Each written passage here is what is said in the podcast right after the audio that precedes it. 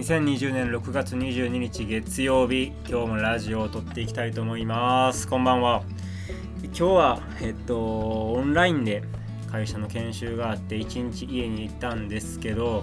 結構これが疲れますね。っていうのもまあ在宅勤務でちょくちょく家であの朝から晩まで仕事したりっていうのはあるんやたまにあったんやけどその時から感じてたけどこの今の家にはあの机と椅子がなくてこたつテーブル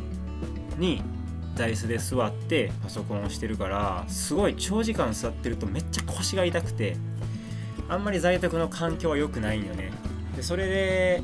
足もこう半分あぐらにしたり伸ばしたりっていうのやってて結局足もしびれるし腰もこういい姿勢ではできひんからめっちゃ疲れるっていうので最初は在宅ええー、なあと思ってたけど1週間ぐらいやってもうこれ在宅絶対無理やなって思いましたね。なんであの大学生とかがオンライン授業でみんななんかオンラインとか楽ちゃんみたいなネットでよく見たけどいやぶっちゃけめっちゃしんどいやろなっていうのは思ってました。大学生でまだリモートとかの人は頑張ってください。なんか課題とかもすごい多いって言ってるの見るんで結構普段のよりもしんどいんじゃないかな。在宅勤務とかあのオンライン授業を受けてる人頑張っていきましょう。それでは、えっと、第4回 G1 独り言記念の発送です。今日のトークのテーマは、えっと、僕の夏休みについて語りたいと思ってます。前ゲームの話ちょっとした時にあ僕の夏めっちゃ語りたいなと思ったんでちょっとあの突発で撮りたいと思います。で僕の夏休みっていうゲームは聞いたことはあるっていう人が多いけどやったことはないっていう人が多いんじゃないかなと思ってます。で内容はあの主人公の小学4年生ぐらいの男の子があのお母さんがあの臨月。で夏休みの1ヶ月の間あのいとこの家、まあ、おじさんの家っていうかないとこの家に預けられてでそこは大体田舎なんよね。でそこで夏を満喫しようっていうコンセプトのゲームになってます。これねあのソニーコンピューターテイメントあのミレニアムキッチンさんが作ってるまあ超名作なんですけどもターゲットとしてはあの40代50代とかの昭和の昔の日本良かったなーっていうのを懐かしむゲームで俺の父親も買ってたんやと思うけどなんかそれを小学校入った時ぐらいにやってなぜかハマってなんかこんな感じで大好きなゲームになっちゃったっていう感じです。だから基本この若いっていうかマジで小学生レベルがやるゲームではない。けどえっと、プレステ無印の時に僕夏無印があってでプレステ2が出てその時ぐらい小学校2年3年とかに2が出て特に2をめちゃめちゃやり込んだなという記憶がありますね。で今回は、えっと、僕12しかやってないから12特に2の方がめっちゃ語るかなと思うんですけど、まあ、ワンツーとりあえず共通して何がいいかというとあのテーマソングがまずめっちゃいいです。これあの YouTube とかでも全然聴けるんで僕夏テーマソングで調べてください。あの、まこれなんやろね夏を彷彿させるというかもう今で言うエモいってなんのかな？ノスタルジーな感じの曲になっててこれもうほんまに好きやな。2分ぐらいの曲やねんけども。もうゲームやってる時のこう情景がバーって浮かぶって感じかな。でそのこのゲームは多分大人が昔ってこういうの良かったよなっていうのを懐かしむんやけど俺の場合はこのゲームをやってた頃の記憶を思い出して懐かしむっていうもうプロの解雇地の楽しみ方をしてる。だから高校とかの時に僕夏のゲームをしたり見たりするとああこれ小学校の時にやったなとか小学校の時に買ってもらってあの時にこうやって土曜日にあの母親がチャーハン作ってくれて虫取ってみたいなっていうのを思い出したり大学生の時に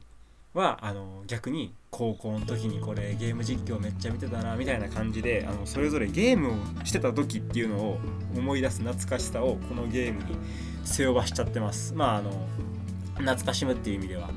一緒なんでまあいいかなって思ってます。そうそうそう。でテーマソングがいいって話と主題歌もそれぞれあってえっと無印が「この広い野原いっぱい」って曲がオープニングであのすごいいいです。この広い野原いっぱいって曲であのぜひ聴いてください。で2のオープニングが少年時代。で少年時代はあのあれ誰だったっけ、まあ、有名なあの歌手が歌ってるんやけどそうじゃなくてあのカバーでなんか女の人が歌っててこれはこれでいいなって思うんで僕夏あの YouTube とかで僕夏少年時代で調べてもらって一回聞いてもらったらこれはこれでいいなと思うかもしれないです。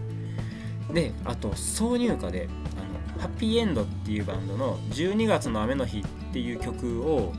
あの登場人物の女の人が弾き語りをするっていうシーンがあってそれをあのハッピーエンドっていうバンド今は結構あの軽音サークルに入って聴いてるから分かるんやけど小学校の時は全然知らんくてであんまり YouTube とかネットとかも今みたいに発達してなかったからハッピーエンドってまずバンド名？って思いながら12月の雨の日多分あの説明書の一番後ろとかに挿入歌とか主題歌って書いてあってそこに12月の雨の日ってあっての曲なんやろと思ってたんやけど高校とか大学になってから調べて初めてあこれハッピーエンドの曲やったんやと思ってっていう風にあの主題歌以外にも挿入歌で結構いい曲知らない人はぜひ聴いてみてください。ハッピーエンドの12月の雨の日って曲です。でああ全然あれやな。今回ちょっと長くなるかもしれないです。で2では近くに住んでる人の家でずっとピアノが夜に流れてるっていう設定で夜に遊びに行ったらあのエリック・サティっていう人のピアノが流れてます。ジムのペリー第1番とかが有名やねんけど「ナマコの胎児」っていうなんかちょっとマイナーな曲も僕夏の2では流れててそれもあなんて曲やろうっていうのを調べてブログとかでまとめてる人がおって YouTube で探して曲名も調べ当てた。みたいな感じで。でエリック・サティっていう人もこの僕の夏から名前知ったって感じかな。ピアノ好きな人やったらエリック・サティ多分結構有名なんかなって気はするけど僕は僕の夏から知りましたね。っていう感じでテーマソング主題歌込みでやっぱ音楽もあの昔の懐かしむっていうのにフューチャーしながら結構いい歌が選ばれてますね。これが、まあ、ちょっとまだ今回も2について語っちゃったんやけど、まあ、1、2通していいなっていうのがこの舞台設定とか歌だなっていうふうに思ってます。じゃあ次は、えっと、僕の初代1について話していきたいと思います。こっちはプレステなんで下手し1999年とか2000年とかに出てたレベル20年ぐらい前のゲームかなと思います。こっちはあの山が舞台。で多分関東の栃木とか群馬とかそこら辺が舞台になってた気がします。でその主人公が男の子であの僕くんっていう名前で僕くんって呼ばれてるんやけどそれがおじおばの家に預けられるんやけどこのおじおばの家のおじさんが陶芸家をやってて結構インテリな感じの家。で中学3年生と確か小学2年生ぐらいのいとこの女の子がおる4人家族のとこに居候する。でまあ中3やから、まあ、思春期の女の子。で小2やから結構まだガキ。やけど大人になりそうみたいな感じの女の子でその僕くんがいろいろ自然を満喫しながらもなんかお姉ちゃんあの中3の方のいとこの女の子のなんか失恋の話が一回こうご飯を食べる時に出てめっちゃ落ち込んでるとかやったり8月の31日に僕くんは家に帰るんやけどその30日とか29日にその小2の方の女の子があの帰ってほしくないけどその感じをなんかうまく伝えられへんみたいな感じで失踪するみたいな話もあってこう僕くんの懐かしいってだけじゃなくて中3小2とかのあの思春期のこのドギマドギマギっていうかな感じとかもなんか出ててそういう面白さもこのゲームにあるかなって思います。であとこれはまた1と2に共通することやねんけどあの日本狼っていうのが代々として扱われててこれってもう絶滅してるんかな20年前にももう絶滅してたんかそれよりももっと前に絶滅してたかっていうやねんけど1では1でも2でもそれを追っかけるっていう人が、あの登場人物に1人おって1では出てけえへん、まあ、1でも2でも出てけえへんねんけどこう幽霊として出てくるっていう感じでなんかこう昔の日本やねんけどその昔の日本でさえももう絶滅してたものを追っかける人みたいな感じでこう俺の中では今あのあの頃良かったなっていう時代の人もあの頃の日本狼がいた頃っていう風にやっぱ解雇中はどの時代にもおるんかなっていうのをあのこの日本狼のとこからちょっと感じてた。昔は自然がいっぱいでよかったなっていう現代人とあの日本狼がおったあの時代が良かったなっていうあの昔の人の解雇中。っていうのは俺の考えやねんけどなんかその日本狼っていうね絶滅したんも大体として扱われてます。まあここは全然メインじゃなくて、まあ、そもそも僕のやつどんな話なんて話でまあ1日から31日までを結構自由に過ごすことができてやろうと思えばただ場面移動したら時間が変わるから場面移動だけして1日を終えて絵日記を書いて寝ます。でも全然終わる。それぐらい自由度は高い。けど、まあ、虫を捕まえたり魚釣りをしたりでその捕まえた虫で虫相撲って言ってカブトムシとかクワガタムシっていうのを戦わせることもできるよね。だからその虫相撲それが虫相撲って言って虫相撲も結構大きなイベントやな。強いのに勝ったらあの秘密のなんか山みたいなのがあってそこに行く抜け道を教えてもらえるとか最初はなんか仲間にしてもらうみたいな感じで結構その虫を戦わせるっていうのが、まあ、唯一ぐらいのアクションアクションっていうか戦わせる コンテンツかなと思います。あとは何があるかな。まあ最初は通られへんかった道がどっかで通れるようになって探検する場所が増えて新しい虫が取れるとか。で虫にも気象レベルとかがあってすごい珍しい虫が取れたらあの標本にしてみたいな。それは別に何かがもらえるってわけじゃないけどまあ収集癖。収集癖とは言わんか。あのー、まあステータスとして虫が集めれます。あとはあとは何かな。なんかイベントとしてはタコ揚げとかもあったかな。裏山でなんかタコをうまいこと揚げて何メートルか上げたら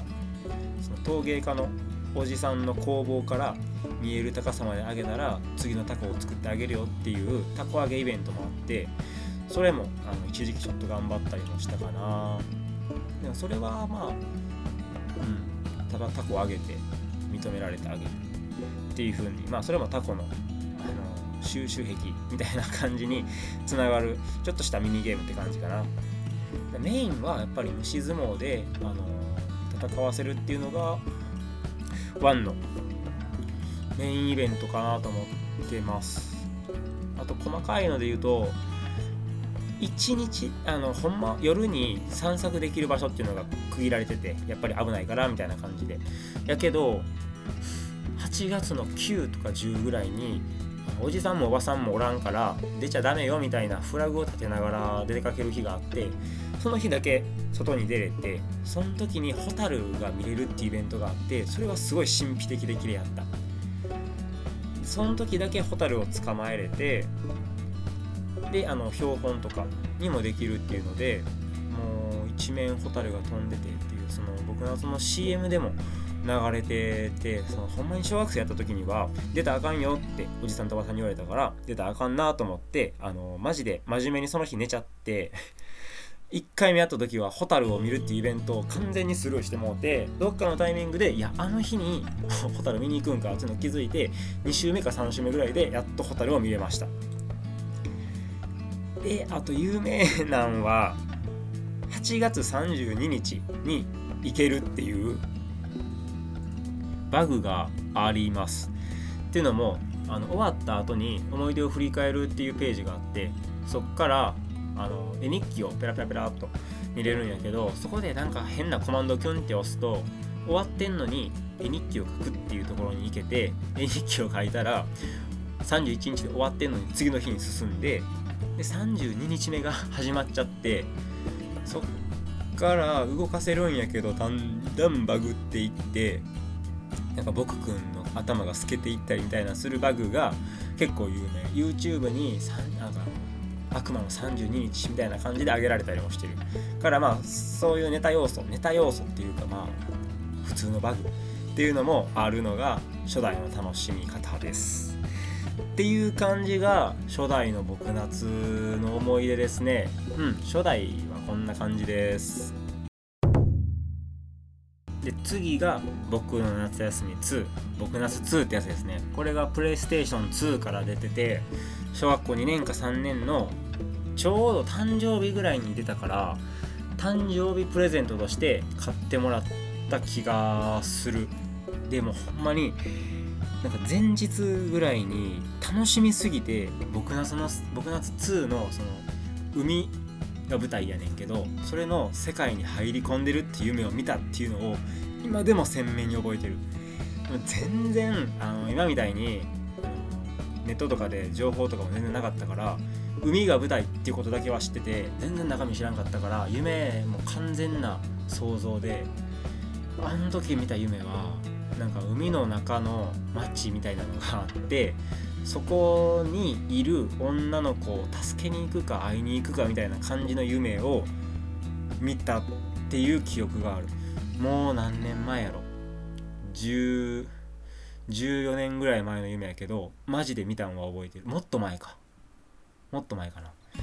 だけどそんな感じの夢を見ました。ただ この夢とは全然違くてあ別に海の中にもないしただ海の家を経営してるってとこやったかな。あじゃあちゃんと紹介していきましょう。これ舞台が海でえー、っと静岡県の、あのー、東の方のふとっていうところが一応舞台になってるらしくてで僕夏2をめっちゃ好きな友達があの大学のサークル友達におって、まあ、この何て言うのかな、まあ、チンチンさん。チンさんっていうとこが。チンさんとね 呼びづらい。あのいつかふとに行こうって言ってるんやけど、まあ、今ちょうど、あの陳さんは東京俺は名古屋に住んでるから、まあ、行こうと思ったら今行けるからまあいい感じの時に行こう。聞いてたら。聞いてたら返事くれ。で そういう海が舞台であの前の初代ではあのちょっとインテリな感じの陶芸家のおじさんちゃったんやけど2では結構あのガハハハハ系の滑覆のいいおっちゃんがとあの家族で経営してる海の家っていうのが舞台になってます。で子供だからそこのいとこの子も小4小5か小3小5の両方男の子。で結構もうガッツある感じだから明るい感じのほんま海陽キャみたいな感じの家っていうのが今回のコンセプトかな。だから全然初代とは違う。俺の親はなんか2はギャーギャーうるさいから1の方がいいみたいな言ってたけど俺はもうやり込みすぎて2が大好きですね。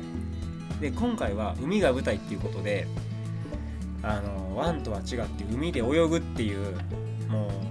だいぶ新しいアクションが増えてこれもすごいやり込み要素があった。最初その海を泳ぐから息のゲージがあるやん。最初は全然やねんけど海の中とかあと海の家とかあのたまに道端とかにあのサイダーの王冠っていうのが落ちててこの王冠っていうのを集めると息のゲージが上がっていくっていうシステムになってて王冠が25個あるのよね。でそれを集めれば集めるほど息が伸びてあの海の底とかにも行けて海の底にも王冠があるっていう感じで海の底にはあのまた別のあの遊ぶ要素とかもあってちょっと海の中からしか行かれへんような入り江に行けたりとかっていうその海イベントも結構あるから結構1と違ってやり込み要素が倍ぐらいになったかなって気がしますね2は。であとは何でそう。ゲームの内容とはちょっと離れるんやけどあ YouTube にこの「僕の夏休み2」が出る時の CM が結構まとめられててこの CM がまた良くてあの2パターンあって1個はそのゲームのセリフとかをこうピッて切り取ってなんかあの夏に戻りたくないですかみたいな感じの CM があるのよね。でこれが登場人物と僕が喋ってて、まあ、登場人物は結構大人でゲームやってんのも大人っていう目線で CM は売っててその僕くんが結構小学校4年生で結構ズバッとあの的確なこと言ってくるよね。なんか僕くんはなんか僕くんがあの大人の人になんかいつから大人なの？みたいなのを聞いたらじゃあ僕くんはいつまでまあ、いつまでか関西弁じゃないから。僕くんはいつまで大人でいたい？みたいなの聞いてきて別に答えとかはないんやけどあなんかそういう視点もあるんやっていう。なんか子供やったらやっぱりいつこういつまでも子供やなみたいな。いつから大人なんやろうやけど大人からしたらいつまで子供でいたい？いつから大人なんやろっていうね、まあ、ちょっとこれも答えとかはないんやけどなんかいいなっていう風に響きましたね。あと今度はね大人側から僕くんに僕はあの将来何になりたいの？みたいな感じで聞くんやけど逆に僕くんから大人の方におじちゃんは何になりたいの？っていうその大人に対してそういう投げかけをするっていうだからもう今社会人やからそういう純粋な心とかもだんだん失われていってて。で多分どっかのタイミングでその最初はゲームをしてる僕くん側の目線でやってたけどいつの間にか社会人2年目にもなってこうやって大人になっていったら俺は何になりたいんやろみたいな。っていうねこの昔 CM を見てた頃とかは僕目線やったのに今はだんだんこの大人目線になるっていうもうほんまに長い間楽しめるスルメゲーム。これは CM を通して。っていうね僕のその良さが詰まってます。でもう一個のその CM のもう一パターンっていうのがあのゲームのシーンじゃなくてあのー、社会人社会人っていうかもうお父さんかな？4050ぐらいのお父さんが僕夏を買うまでの日記を書いてるっていうのを CM にしたやつがあって最初はこうこう6月何日なんか僕らの夏休みというゲームがあるらしいみたいな感じで最初はなんかゲームなんてもうやんねえよみたいな感じでやるんやけどだんだんこう話を聞いていくうちにいやこのゲームめっちゃしたいみたいな感じでなんかウキウキででも嫁にバレたらめっちゃ怒られるし子供焚きつけて買うかみたいな流れで買って子供とこっそりやるんやけど出張に行ってる間にバレて嫁がめっちゃハマってて自分よりもやり込んでる。なんやこれ。みたいななんかそのストーリーもちょっとある。っていう CM があの一応時系列順にまとめられてるのが YouTube に上がっててこれもねあの僕なんてやってるから面白いかもしれんねんけどあのちょっと大人がやっぱりゲーム買うっていうのがあんまりその今ほどメジャーじゃなかったんかな？っていうか僕夏っていうゲームがその新種やったからそういう感じであの大人に昔の日本楽しんでくださいみたいな感じの CM がすごい良かったから是非これを見てください。あーそんな感じです。今回はね僕夏の話でダラダラ喋っちゃうんですけど是非あの今聞いてください。これが CM の話です。で海でね泳ぐっていう中でつながってくるんがあのどっち先がいいかな。ちょっと海の話は後でこの登場人物であの家族家族とかいとこ家族おばおじおば家族以外にあの近くに住んでる中3の男の子と高1の女の子っていうのがおってこれがまた面白いよね。この中3の男の子と高1の女の子同士はあの小学校の時はずっと仲良かったんやけどあの年が1個離れているっていうのは全然知らんくて一緒に中学に行けると思ってたけど女の子だけ先中学に上がっちゃってそっからめっちゃ疎遠になっちゃってで全然喋られへんまんまなんよっていうのをあの女の子の方からさっき僕くんと話して聞くんやけど僕くんは小学生やからその中3と高1のその男女のこの何とも言えん距離感っていうのを全然分かってへんからえじゃあもう喋りに行ったらいいやみたいな感じでその男の子のとこに無理やり連れて行って女の子もいやもう今更どんな顔して喋っていいか分からへんみたいな感じで行くんやけどやっぱり本音は喋りたいみたいな感じであのやっと喋れてでそっからなんか昔懐かしかったよね遊んだよねみたいな話もしてだんだん仲良くなってっていうサブサブストーリーサブイベントっていうのもあってこれがまた素晴らしい。中3の男の子がこれがまたすごいんやけどロケットを自分で作って飛ばしててなんか科学系なんかな頭が良くてなんかそういう燃料の配分とか考えながら自分の家の庭からロケットをバーンって飛ばすっていうのが一応これもまたサブストーリーであってロケットのね燃料のバルブっていうのがチリジリになっちゃってそれをあの ABC っていうのがあってそのバルブをちゃんと集めてお兄ちゃんに渡すと31日僕くんが帰る時にちょっといいイベントが起きるみたいな隠し要素もあって。でそのバルブの一つがあの海の底の方に落ちてるから さっきの海の王冠でゲージを上げてそこに行けばバルブを拾えるっていうイベントもある。っていうあの僕夏って結構自由度高くてやけど一応そのやり込み要素は1よりも増えてるなっていう風に感じましたね。なんかこの登場人物もちょっと増えてしかもその中3男子高1女子っていうこう微妙ななんか好きなんかな幼なじみなんかなみたいなこの距離感っていうのもすごい素敵やなってキュンキュンするなっていうのもあります。で僕くんはやっぱそういうのちょっとこうまだまだ分からん世代まだギリギリその小4ぐらいであんまその恋愛とかも分からへん感じやからちょっとこうまっすぐズケズケ言っちゃうみたいな。会いに行ったらいいやんとか。いやそんな関西弁じゃないけど。